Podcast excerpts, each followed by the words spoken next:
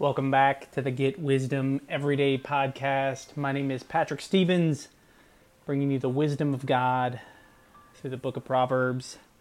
Let's get started. Chapter 11, verse 14. Where there is no counsel, the people fall.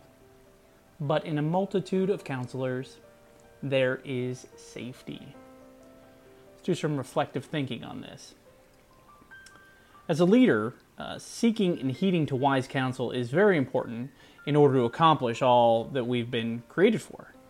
Uh, one of the biggest mistakes that I made in my life was not having a diverse group of high quality mentors um, that also did not have a financial interest in my success. See, I had a, a nice group of mentors, but they were all in a silo. It wasn't really until I opened up uh, to receive additional insight from God and others outside of my point of view and their point of view that gave me the wisdom and understanding that I actually needed to move forward towards my destiny. Here's an action idea. Where do we start finding a multitude of wise counselors? Well, I think the best place to start is with the Holy Spirit.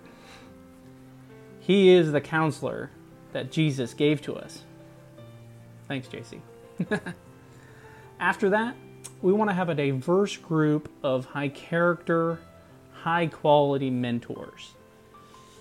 I won't get into all the details there, but here's what I will say Ask God to guide you in finding those men and women who will help guide you in accomplishing the vision God has placed in your heart.